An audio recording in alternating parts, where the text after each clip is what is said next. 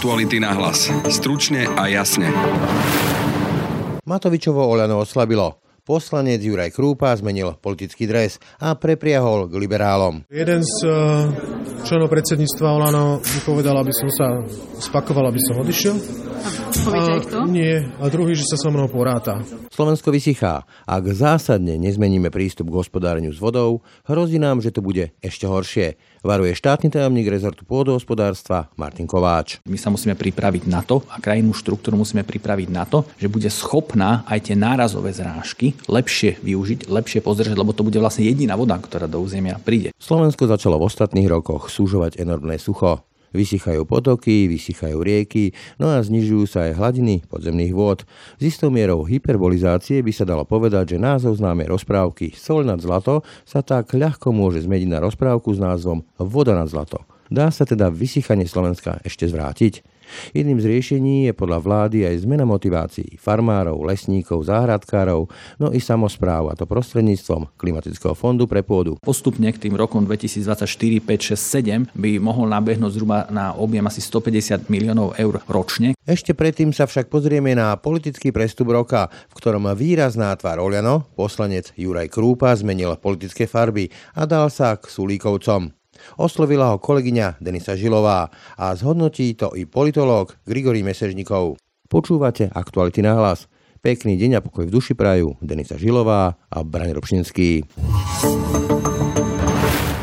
Rady Sulíkových liberálov dnes posilnil bývalý poslanec Oľano Juraj Krúpa. Poslednou takouto kvapkou môjho rozhodnutia bolo vlastne priznanie toho, že by sa mohla vytvoriť menšinová vláda za podpory rôznych extrémistov, kriminálnikov, kade koho, ľudí, ktorí bojovali proti tejto koalícii počas celého vládnutia. A ja som sa s pánom Krupom nejak e, veľmi dobre nepoznal, iba som ho, teda vlastne vôbec, iba som ho vnímal z jeho vystúpení, vedel som, že sa venuje obrane a oslovil som ho potom, čo pri prelomení prezidentkyného veta za pomoci fašistov on vlastne ako jediný vopred povedal, že hlasovať nebude a toto slovo aj dodržal. Poslanec Juraj Krúpa je odnes členom poslaneckého klubu strany SAS. Pýtali sme sa ho na to, ako si predstavuje ďalšiu spoluprácu so stranou aj na odchod Igora Matoviča z vlády. Ako reagoval Igor Matovič na odchod? Či vás presviečal? Tak reagoval samozrejme s tým, že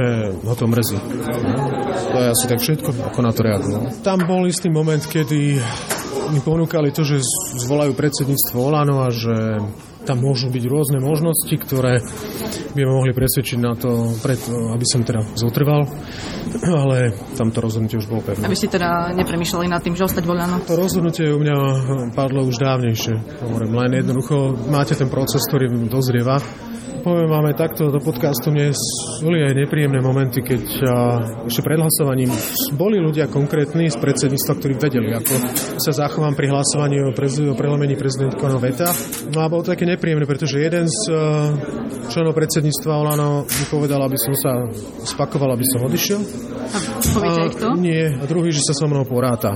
Takže toto sú také tie momenty, keď si poviete, že aha, takže vy potom čakáte a chcete akože nejakú sebareflexiu alebo komunikovať o niektorých veciach, o niektorých nedostatkoch, ktoré Olano má, tak uh, jednoducho tá reakcia bola opačná. No, takže asi tak. Priznám sa, že jediný, ktorý z vedenia so mnou komunikoval, bol Eduard Heger. Akým spôsobom? Mali sme rozhovor, viac tomu nepoviem. Čo si sľubujete od spolupráce s SAS? Ako som už povedal, je to strana, ktorá je konzistentná aj vo svojej hodnotovej orientácii a zakotvení alebo ukotvení. A tieto hodnoty už drží 13 rokov.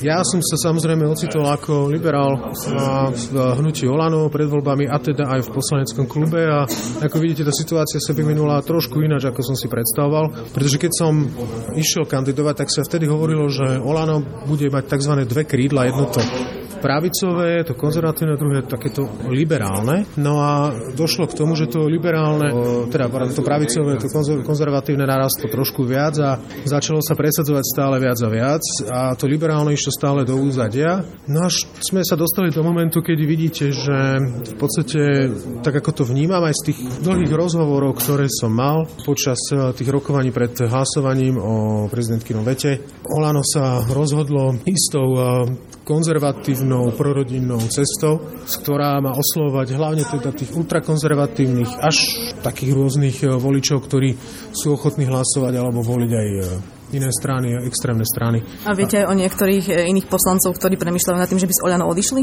Neviem o žiadnych, treba sa ich opýtať. Ja ho zase nebudem za nikoho ja vyjadrovať. Súhlasíte s tým, aby Matovič nebol vo vláde? To je jeho rozhodnutie.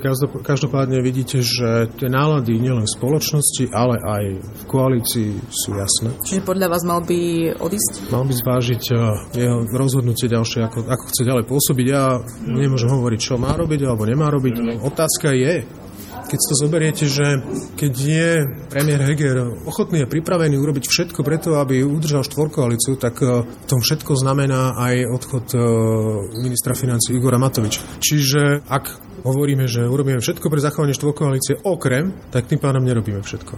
Osobne ma to aj mrzí, že sa to takto niekde do, dopracovalo, ale viete, ono to je tak, že Igor Matovič v opozícii bol iný Igor Matovič ako Igor Matovič v exekutíve. Na linke vítam aj politologa Grigoria Mesežníkova. Dobrý deň. Dobrý deň, prajem. Pán Mesežníkov, ako vy hodnotíte tento odchod poslanca Krupu z Oľano do poslaneckého klubu SAS? Myslím si, že je to dosť logický krok, keďže Juraj Krupa už dlhší čas svojimi postojmi názormi na niektoré dôležité otázky vnútropolitického vývoja z tej tzv. generálnej línie Oľano sa odklaňal. Takže po jeho vystúpení z poslaneckého klubu zrejme tým, že on je naozaj nie povedal by som, že úplne náhodný človek v politike, je to odborník. Myslím si, že dosť pozitívne ovplyvňoval zahranično-politickú orientáciu Slovenska po posledných parlamentných voľbách, tak e, rozhodnutie vstúpiť do politického subjektu jednak blízkeho názorovo, hodnotovo, programovo jeho teda orientácii a so silnou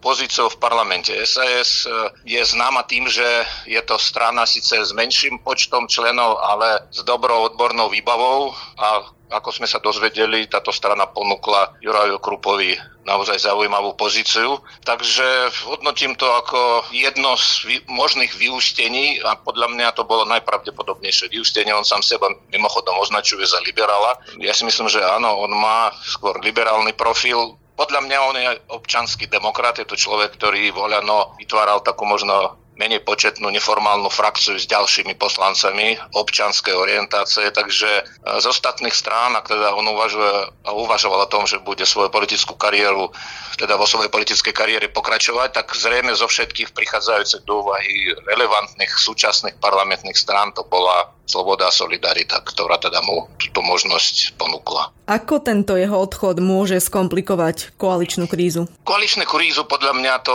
nejakým spôsobom neskomplikuje ani nevyrieši, pretože koaličná kríza má svoju príčinu, hlavnú príčinu a tým je odlišný názor SAS a Oľano na to, kto sa nachádza v pozícii ministra financí. Hej, že odchod Juraja Krupu môže vniesť povedzme do pochopenia napríklad tej vnútornej situácie Voľano viac pochopenia, ako to tam fungovalo, ale v podstate už to, ako sa on zachoval napríklad pri hlasovaní o prelomení veta pani prezidentky na tzv.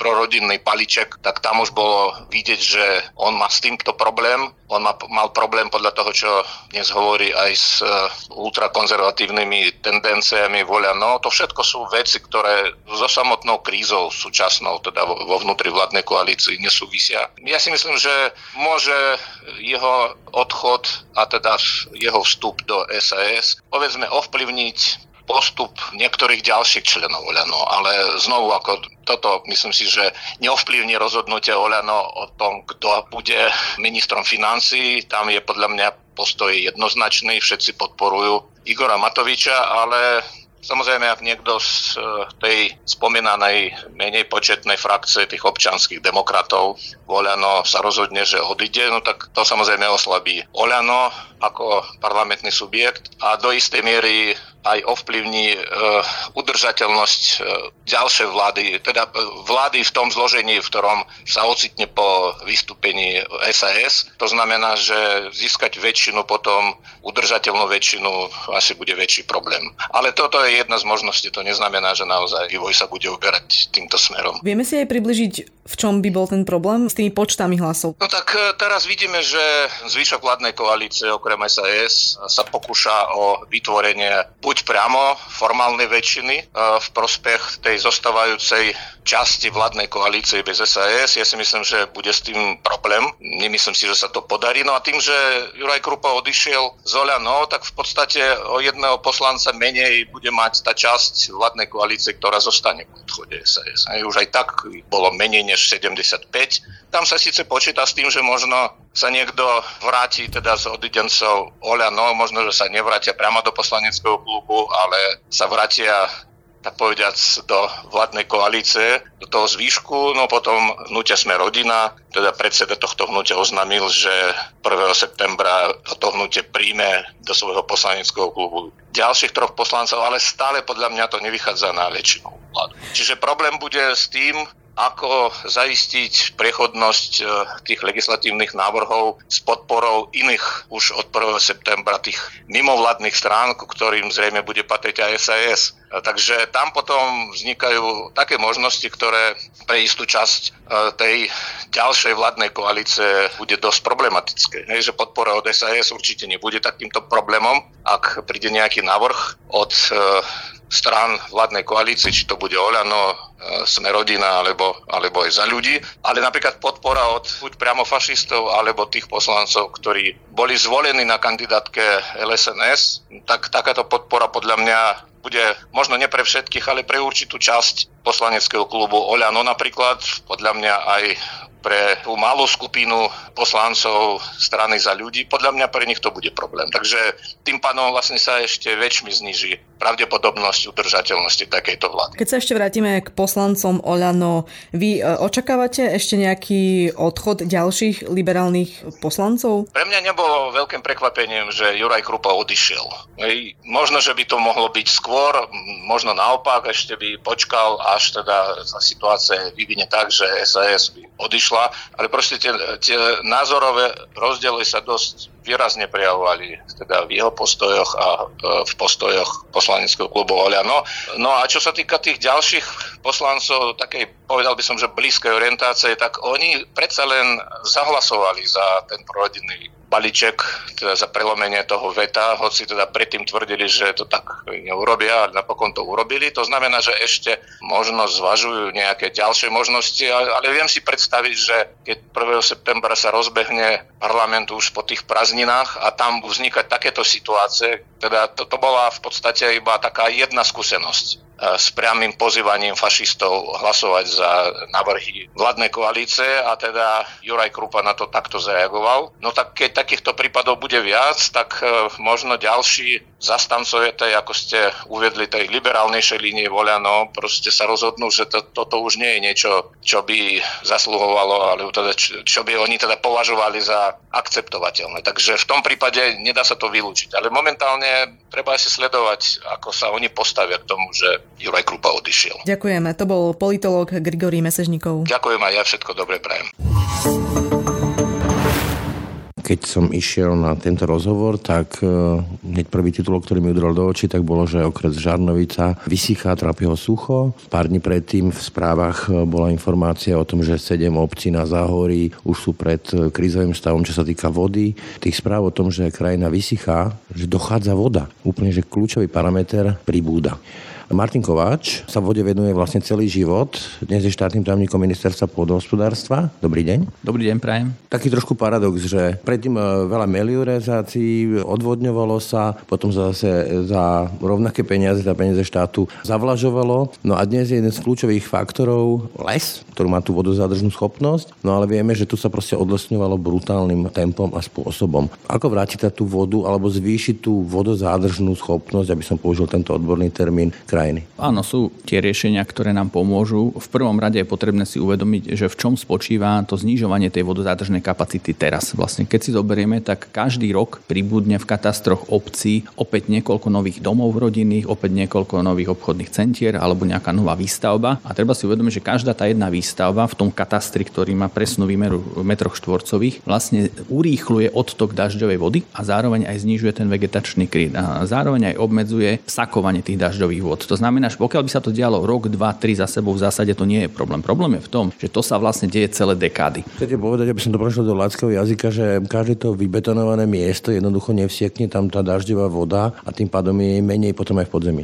Áno, pretože práve to zdržanie tej dažďovej vody je kľúčové. To zdržanie spôsobuje v, v pôvodnom prírodnom prostredí, že má čas teda vsiaknúť do podložia, čas teda, čas zase vydotuje korene, ktoré chladia a využívajú teda stromy na to, aby teda chladili tú krajinu a čas potom ten prírodzený prebytok odíde. A u nás sa to postupne tak menilo, že práve tým manažmentom krajiny my v zásade tú vodu veľmi rýchlo teda posúvame ďalej, že v zásade s ňou nemáme problém hej, z hľadiska toho komfortného bytia a na druhej strane nám chýba ekosystémovo. Ak sa teda vrátim k tomu, že čo s tým môžeme robiť, je to, že ak teda rozumieme, že ktoré vplyvy nám tú vodu z územia urychľujú, je to napríklad aj erozné procesy alebo spôsob hospodárenia na poliach, ktorý keď je veľmi konvenčný, teda ja sa napríklad eh, robí orba. Hej. Je to intenzívne, vlastne tá pôda sa postupne, postupne opotrebovala. Vyčerpáva, je tam aj vysoká erózia pôdy, ak tie postupy nie sú vhodné pôdoochranné a ono sa to nezdá, ale to je ako taká skladačka puzzle, ktorú hráme proste s deťmi. Jedna skladačka k druhej, to je jeden kataster k druhému katastru a zrazu zistíte, že sú to vlastne nejaké kumulatívne dopady za celé povodia, lebo vlastne to sú procesy, ktoré sa dejú všade. To znamená, prvým základným nástrojom toho je to,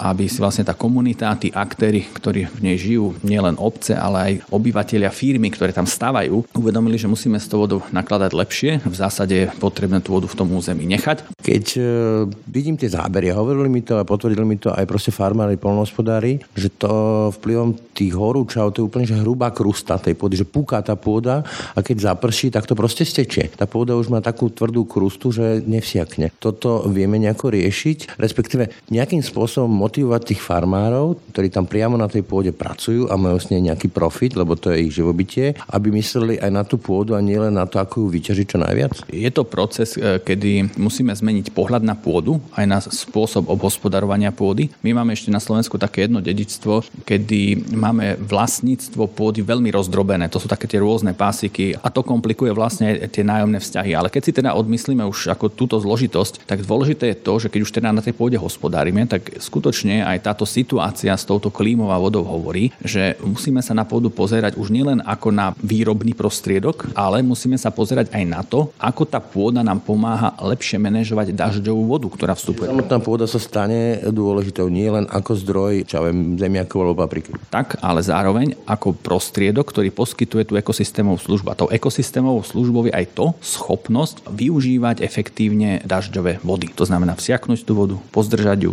podporiť jej výpar. Zároveň tá ekosystémová služba je to, že tá istá pôda je aj priestor tej pôdnej biológie, lebo tam sú nejaké prvky, baktérie, rastlinky, proste koreňový systém a to všetko pomáha tej biodiverzite. Veľmi dôležité je aj to, aby krajina bola dostatočne diverzifikovaná, aby nebola len monokultúrna. To znamená, že aby mala nejaké členenie, hej, striedanie veci. To sú prirodzené veci. A toto všetko nám umožňuje, že my zrazu tú pôdu, tú istú plochu, napríklad 100 hektárov, vieme nastaviť tak, že vhodnejším pôdoochranným postupom. A ako to urobiť, ako ich motivovať farmárov, aby to takto nás pozerali na to inak? Napríklad, ak skutočne na takom nejakom poli prebiehala napríklad tá klasická konvenčná orba po spádnici, čo proste bolo jednoducho z hľadiska traktora, tak vzhľadom aj k tomu, že tam chýbali nejaké protierozné opatrenia alebo vodozádržné prvky, tak z takej 100 hektárovej plochy nezdá sa to, ale skutočne nám odchádzala voda dažďová oveľa rýchlejšie, oveľa menej mala času na vsiaknutie a zároveň strhávala so sebou pôdu aj ten organický materiál. To znamená, tam je vhodné zamerať sa na to, pozrieť sa na to územie a povedať si, že dobre, ako by mohli byť správne usporiadané hony. To znamená tie postupy pôdohospodárske, ktoré má ten farmár, ktorý má ten svoj traktor, ako by ho mohol dať. A zrazu môže zistiť, že áno, zvládol by na tom poli už aj orbu po vrstevnici alebo pôdohospodárske postupy, zasiatia a tak ďalej. Už len to, že by sa začali tie postupy riešiť po vrstevnici alebo aspoň blízko po vrstevnici, tak zvyšuje tú vodozádržnú kapacitu rádovo o 50 až 100 metrov kubických na hektár, čo je veľmi slušné číslo. Je to drahšie pre toho farmára. Je to náročnejšie v každom prípade, povedzme to takto. Potrebuje motiváciu. Takže nejaké kompenzácie? Už aj teraz sa v rámci novej polnohospodárskej politiky od roku 2023 navrhuje včleniť do krajiny viacej nových krajných prvkov, ktoré budú pôsobiť erozne a budú zadržiavať vodu v krajine. To znamená, že budú súčasťou tzv. opravného hektára. V predošlom období to nebolo tak jasne definované. To znamená, že teraz to bude oveľa komfortnejšie takéto prvky zavádzať tam. Keď si zoberiete polia, máme možno také dva typy polnohospodárskej krajiny, ktorá je povedzme rovinatá na nejakej nížine, tak e, vtedy nejakým spôsobom vieme, že nejaké také veľké celky, ktoré sú, tak sú v tej, hlavne niž na tej polnospodárskej krajine rozdelené vlastne odvodňovacími kanálmi. To je tá veľká odvodňovacia sústava, o ktorej ste hovorili. A cieľ je vlastne taký, že my si uvedomujeme, že my musíme prebudovať ten systém. My nemáme už dôvod dneska odvodňovať krajinu. Možno to bola téma, hej, keď jednoducho sme tam mali mokrade a meandre a tak ďalej. Ale naopak my dneska potrebujeme posilniť tú schopnosť udržať aj dažďové vody, ale aj vnútorné vody. Takže vlastne náš cieľ bude tie kanály využiť na to, že oni budú nejakým základom práve tej štruktúry krajiny, ktorá bude pozdržiavať tú vodu. To znamená malými zásahmi, rôznymi prehradeniami, ktoré budú konštrukčne dobre vyriešené aj technicky. To môžu byť nejaké zemné, môžu byť to betónové, proste rôzne malé zásahy. Umožnia nám napríklad ten kilometrový kanál nejakými 5-6 opatreniami predeliť tak, aby zrazu on tú vodu bežne počas roka neodvádzal, ale zrazu už na polovičku výšky tohto profilu, tohto odvodňovacieho kanálu zrazu bude pozdržiavať. To znamená, že on vlastne bude pozdržiavať tú vodu do nejakej výšky možno 75-80 cm pod terénom, čo už v zásade bude znamenať, že bude dvíhať hladinu tej podzemnej vody. V tej inej svahovitej krajine sa pristupuje k tomu ináč. Tam je vhodné napríklad nejaké vrstevnicové striedanie plodín. Alebo zohľadniť to, že sa tam urobia nejaké zasakávacie pásy, ktoré priečne rozdielia mi ten svah tak, aby sa nerozbiehala tá erózia a odnos pôdy a vody smerom dole po spádnici, ale zároveň, aby sa tie agrotechnické postupy orientovali skôr po tej vrstevnici. Tam, kde je ten svah veľmi už teda strmý, tak je logické, že tam nemá zmysel, aby sa oralo, naopak tam treba stabilizovať nejakým zatrávnením, prípadne aj zalesnením, silnejšou stabilizáciou, ale naopak tie postupy paradoxne aj energetické, lebo hovoríme dneska o palívach, ktoré potrebujeme aj pre tie traktory, tak v konečnom dôsledku to nie je energeticky náročnejší postup. Takže je to skôr taký win-win prístup, že ak časť tých plôch venujem na takéto nové prvky v krajine, tak zrazu viem a pri dosahovaní svojich hektárových výnosov aj zabezpečiť, že oveľa lepšie manažujem tú dažďovú vodu, ktorá mi spada do tej krajiny. V každom prípade je to dosť zásadná zmena prístupu od toho extenzívneho využívania krajiny, ako že tu máme krajinu, tak ju poďme nejakým spôsobom vykoristiť. Môže to dojsť až k niečomu takému, lebo však e, môj otec sa tomu venoval, meliorazácia, to znamená betónové kanály, každá druhá rieka to má na Slovensku, že toto budeme nejako rozbíjať, vrácať sa k tomu, že meandre, že aby tá voda zostávala alebo v tých riekach, v tých potokoch dlhšie, takisto mokrade, rašeliniska, to sú tiež veľmi vzácne biotopy, ktoré zadržiavajú vodu. Áno, my potrebujeme si uvedomiť, že analyzovať, kde všade je ten potenciál vrátiť vodu do krajiny, kde ju pozdržať a ten potenciál je skutočne vo všetkých tých štruktúrach, ako ste povedali, v lese, na poliach, je to v tých záplavových územiach, v tých hnívnych oblastiach a netreba sa toho vôbec bať. Cieľom ani nie je to, akože všetky kanály zasýpať. Naopak, treba ich využiť na to, že sú to už dnes nejaké líniové prvky v krajine, ktoré keď prehradíme, začneme logicky prehradzovať, tak budú prospešné aj pre farmára, aj pre tú obec, aj pre toho. do tých kanálov nejaké zádržky. Zádržky, presne. My môžeme aj meniť funkciu tých kanálov, lebo zrazu ho môžeme rozšíriť. On nemusí byť stále len ako taký úzky a pri, aj v rámci nejakých projektov pozemkových úprav alebo nejakých terénnych úprav môže z neho vzniknúť malý rybník, zrazu z neho môže vzniknúť nejaká časť, ktorá bude využitá pre obec na malú koreňovú čistiareň odpadových vôd. Dokonca niektoré tie kanály sú také veľké, že tam môže byť nejaká malá lodná doprava lokálna ako pre turistov. To sú také veci, ktoré veľmi pomôžu tej krajine, ale hlavne sa mnohé úseky krajiny môžu vrátiť do tých pôvodných parametrov, kedy skutočne boli prirodzené mokrade a dokázali ako špongy a tú vodu proste zadržiavať. To znamená, že pre nás je teraz cieľ vytvoriť nový zdroj príjmu pre farmárov a obospodarovateľov pôdy. To znamená, že my oceníme to úsilie, že v tom území sa starajú o štruktúry krajiny a zároveň, že sa starajú dobre o vodu v krajine. A to práve chceme podporiť a to je vlastne ako keby, že nový prístup. My ten prístup nazývame, rozpracovali sme v takom koncepte pôda ako uhlíková a vodná banka krajiny, pretože pôda skutočne je tou bankou, proste, ktorá je tým rezervoárom, ktorý zadržiava aj tú vodu, aj ten uhlík, organický materiál. A ak si správne uvedomíme, že každý jeden meter štvorcový alebo hektár pôdy má tú schopnosť zadržiavať a zvelaďovať ten svoj fond e, uhlíka a vody, tak vlastne vieme pozvať vlastne farmárov, aktívnych obospodarovateľov pôdy, komunity aj obce do toho, že sa podielajú na tomto procese. To znamená, my musíme vtiahnuť vlastne do tohto riešenia každú jednu dostupnú plochu, ktorá nám umožní tú vodu pozdržať, ale zároveň aj doplniť ten vegetačný kryt, lebo vtedy to chladí to územie. A teraz si uvedome, že ak chceme do toho vtiahnuť efektívne skutočne vlastníkov, užívateľov pôdy, tak musíme na to vytvoriť nejaký mechanizmus, aby ten mechanizmus fungoval. My sme ten mechanizmus v rámci tohto konceptu pôda uhlíková vodná banka krajiny rozpracovali tak, že navrhujeme vytvoriť tzv. klimatický fond pre pôdu, ktorý by podporoval na systematickej báze skutočne masovo toto úsilie užívateľov pôdy, vlastníkov pôdy, ktorí budú jednak zvyšovať tú vodozádržnú kapacitu na svojich pozemkoch, malom pozemku, väčšom, ale zároveň budú budú aj podporovať udržanie toho organického materiálu v pôde, čo je tiež priaznivé pre udržanie vody. Konkrétne, ako by to mohlo vyzerať, že tam príde niekto a povie, že dobre, máte tu strom, tu máte lúku, čo je toľko toľko metrov štvorcových, za to dostaneš nejakú kompenzáciu, dotáciu alebo niečo podobné? Áno. Bolo by to asi taký mechanizmus, že nejaký užívateľ pôdy, ktorý nejak preukáže ten vzťah ako k tomu pozemku, že ho užíva, alebo vlastník pôdy príde a povie, že áno, ja by som chcel na tomto svojom pozemku zvyšovať tú vodozádržnú kapacitu, to znamená, je to prospešné aj pre mňa, ale aj celkovo pre to povodie, pre ten kataster, pre krajinu, tak e, on by vlastne v tomto nejakom certifikačnom systéme uhlíkovej vodnej banky sa do toho systému prihlásil a povedal by, že áno, ja tam vstupujem s dvoma hektármi pôdy napríklad. A na základe tých dvoch hektárov sa vie urobiť analýza a zrazu sa vie zistiť, že áno, sú tam také a také miesta, ktoré vieme zrealizovať, nejaké adaptačné opatrenia, nejaké protierozné vodozádržné, ktoré pomôžu poprvé znížiť tie rizika povrchového odtoku, zvýšiť tú protieroznú ochranu, ale zároveň aj cyklicky zlepšovať zadržanie tých dažďových vod v tom území. To je prvý krok. To znamená, získal by podporu na tie prvotné jednorázové vstupné opatrenia. Po druhé, získal by aj podporu potom každoročnú za to, že uplatňuje určité postupy, ktoré sú pôdoochranné a tiež vhodne manažujú tú vodu. To znamená, podporili by sme skôr farmára, ktorý skutočne robí tie pôdoochranné postupy alebo tú činnosť pôdohospodárskú na poliach v smere po vrstevnici, robí vrstevnicové striedanie plodín.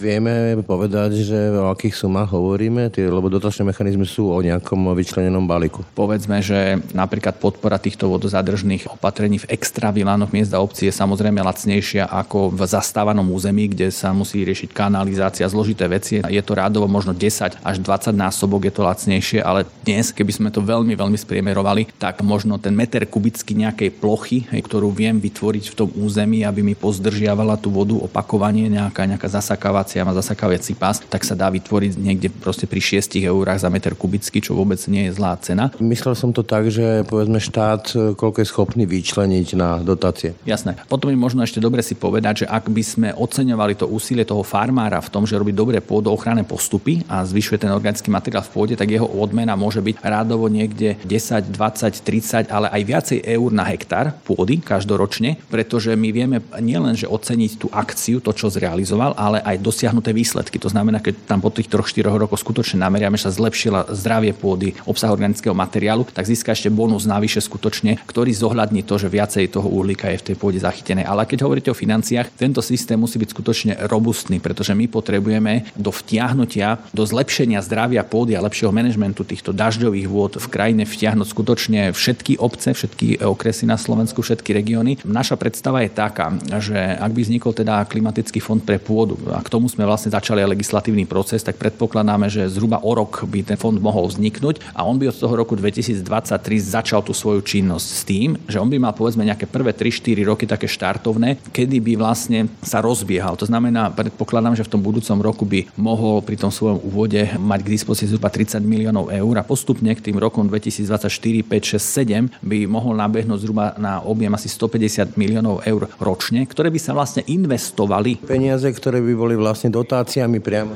Priamo určené vlastne záhradkárom. záhradkárom, lesákom, proste všetkým vlastne, ktorí sa budú aktívne zapájať do tohto systému a tým pádom by, my by sme vlastne ich podporili. Je to v zásade do veľkej miery je to aj sociálny program, lebo všetky tie opatrenia vlastne oni by vznikli ako kvázi, že záväzok tých farmárov alebo tých užívateľov. Viete, čo mi ale prvé nápada, keď o tomto hovoríte, no tak Grovka Rošková, si poznáte to meno, zneužívanie dotácií.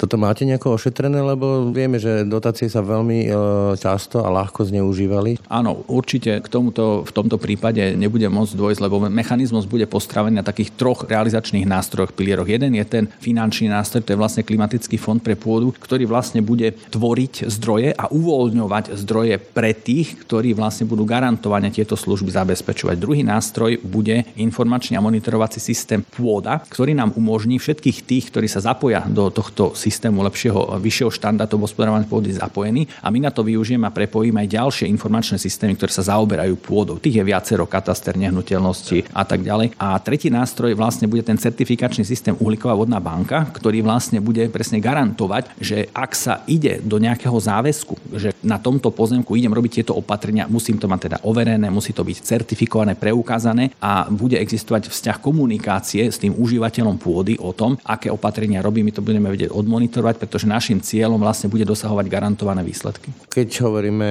o tejto téme, respektíve keď vidíme tie všetky správy, ako vysycháme, tak tá povestná rozprávka sol nad zlato sa mení na voda nad zlato a napadá mi, že potom je udržateľná tá cena, ktorú platíme, povedzme, že vodné, stočné a tak ďalej, alebo bude v hre aj to, že cena vody bude rásť? Tak e, určite veci budú mať dopad aj na cenu vody, všetkého, čo spotrebujeme. Skôr vlastne ide len o to, že za akú cenu vieme udržať a zabezpečiť obnovu tých vodných zdrojov a v tomto zohráva veľmi teda dôležitú úlohu práve tento manažment e, vody v krajine, obnova týchto vodných zdrojov. Takže áno, určite do budúcna však vieme, že v niektorých tých krajinách tá cena vody je ešte vyššia, aj vodárenské spoločnosti by boli radšej, keby mohli mať väčšie. Je to, hej? Áno, je to vec regulačného úradu, aj samozrejme ministerstvo životného prostredia, ktoré to má v kompetencii, aj hovorí, že musí prekopať nejakým spôsobom ten systém stanovania ceny do budúcich rokov, a to je skôr horizont nejaký možno 5, 7, 10. Nejaký dramatický náraz podľa vás? Ja si nemyslím, že